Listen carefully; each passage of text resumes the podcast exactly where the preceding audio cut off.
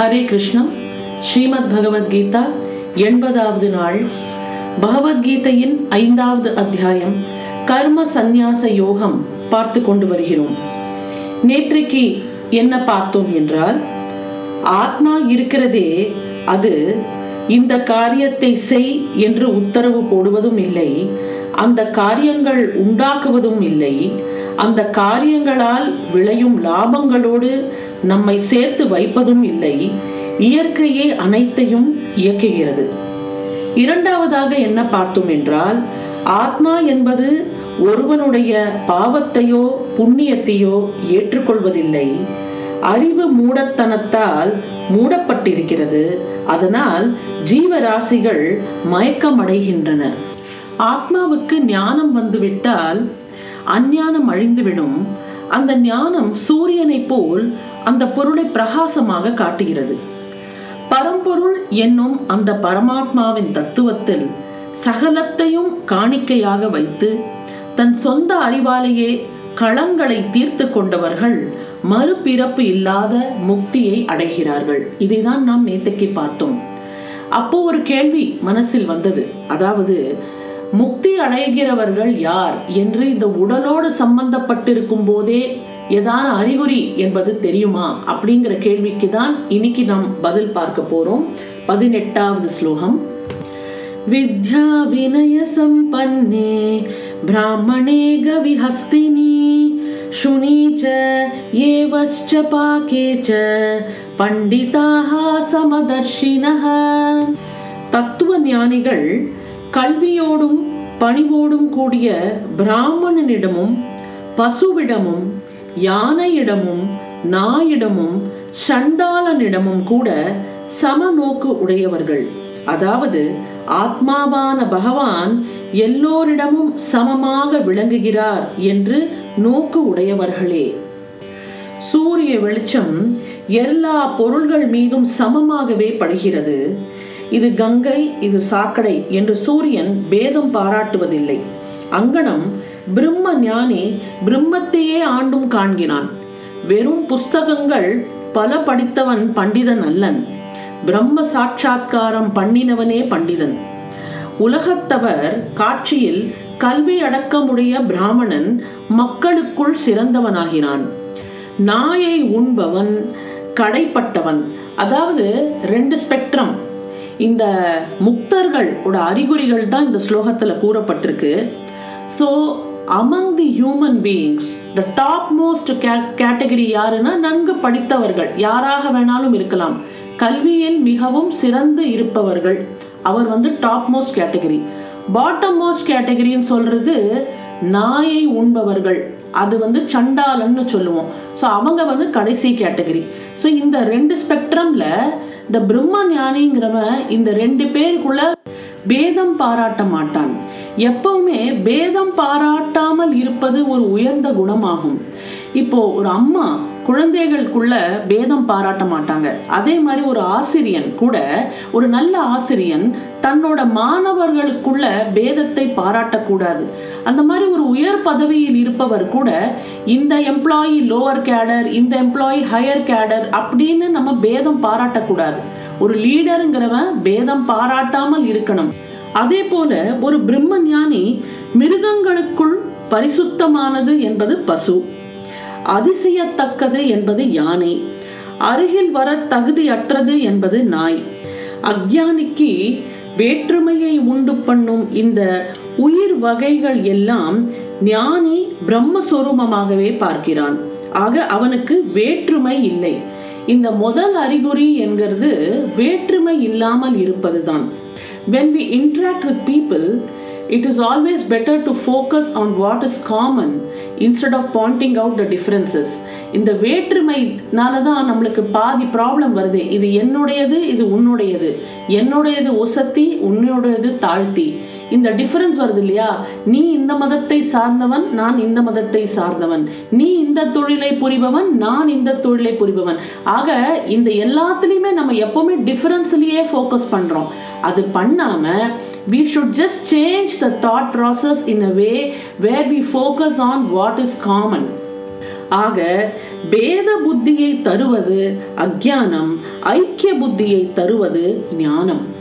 அப்போ இவ்வளோ ஒரு டைவர்சிஃபைடு வேர்ல்டில் இருக்கிற நம்ம இந்த உலகில் இருப்பவர் இத்தகை சமநிலையை அடைய முடியுமா அப்படிங்கிற கேள்வி வரும் அதுக்கு பதிலாக வருகிறது தான் பத்தொன்பதாவது ஸ்லோகம் इह एव तेः जितः सर्गेः येषां साम्ये स्थितं मनः निर्दोषं हि समं ब्रह्म தஸ்மாத் பிரம்மணி தே ஸ்திதாக எவர்களுடைய மனம் சமபாவனையில் நிலைத்துள்ளதோ அவர்களால் உயிர் வாழும் போதே அதாவது இந்த சரீரத்தோட தொடர்பில் இருக்கும் பொழுதே அகில உலகமும் வெற்றி கொள்ளப்பட்டது.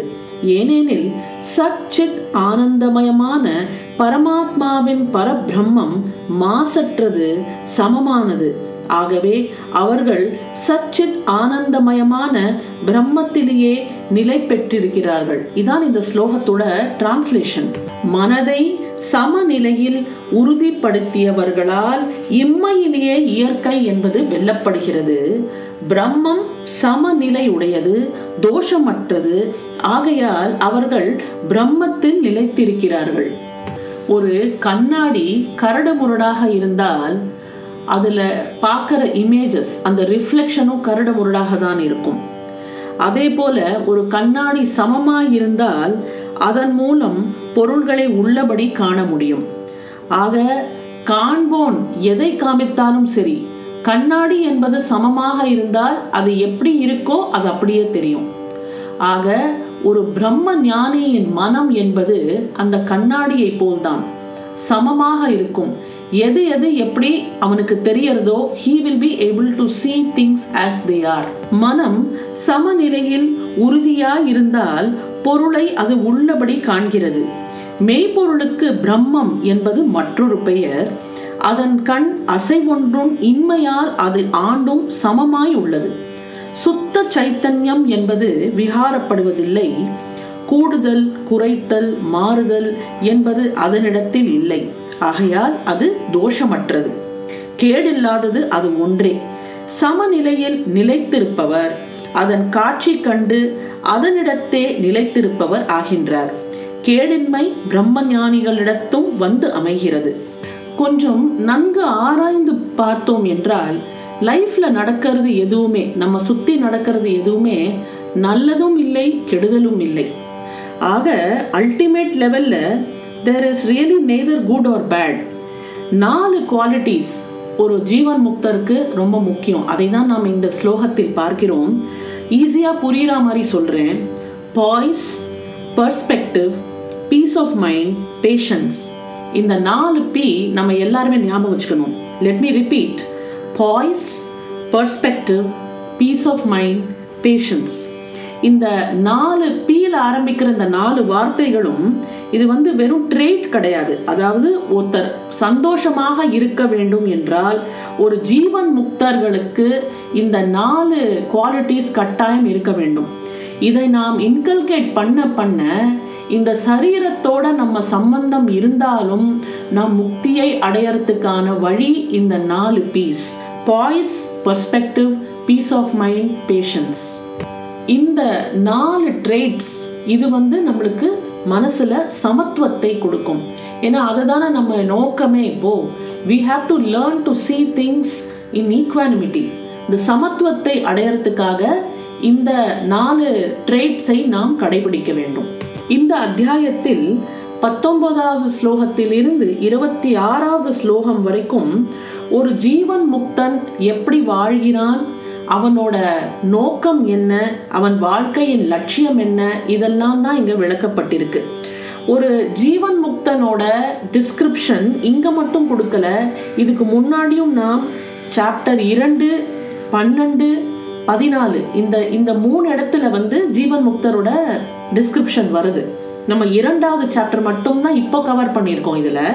அதில் இந்த சாப்டரில் வர இந்த எட்டு ஸ்லோகம் they are very important to understand how a Jeevan Mukta follows a regiment of Advaitic purposeful living ஒரு லட்சியத்துடன் ஒரு ஜீவன் முக்தன் எப்படி வாழ்கிறான் என்பதுதான் இங்கே விளக்கப்பட்டிருக்கிறது.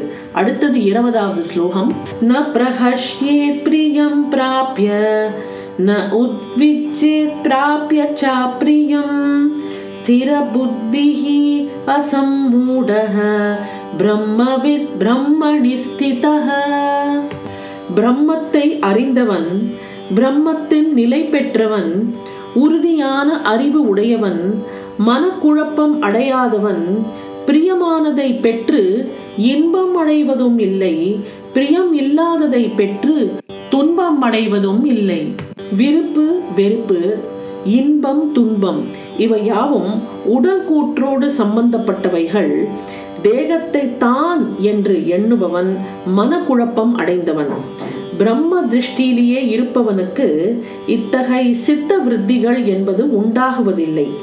காமமும் காசு ஆசையும் மனதை விட்டு அகலும் போது ஆத்மாவிடம் வேறு என்ன தங்கியிருக்கும்? பிரம்மானந்தமே அங்கு குடிகொண்டிருக்கும்.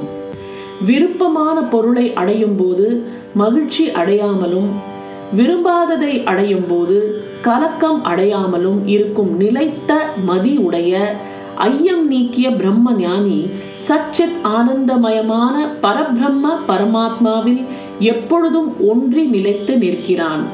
இன்னைக்கு ஒரு சின்ன எக்ஸசைஸ் இன்னைக்கு நாள் முழுதும் நம்ம வந்து இந்த விருப்பு வெறுப்பு அதை நாம் கொஞ்சம் நியூட்ரலைஸ் பண்ணி பார்க்க முடியுமான்னு ஒரு ப்ராக்டிஸ் பண்ணி பார்க்கலாம். இன்றைய நாளில் நாம் விரும்பினது நம்மளுக்கு கிடைத்தாலும் சரி விரும்பாதது நம்மளுக்கு கிடைத்தாலும் சரி இரண்டையும் நம்மளால சம நோக்குடன் பார்க்க முடிகிறதா என்பதை நாம் ஒரு சுய பரீட்சையாக செய்து பார்க்கலாமே. ஆக உங்களை பகவத்கீதையின் ஐந்தாவது அத்தியாயத்தின் இருபத்தி ஓராவது ஸ்லோகத்துடன் நாளை சந்திக்கின்றேன். எண்பத்தி ஓராவது நாள் நாளைக்கு நன்றி வணக்கம்.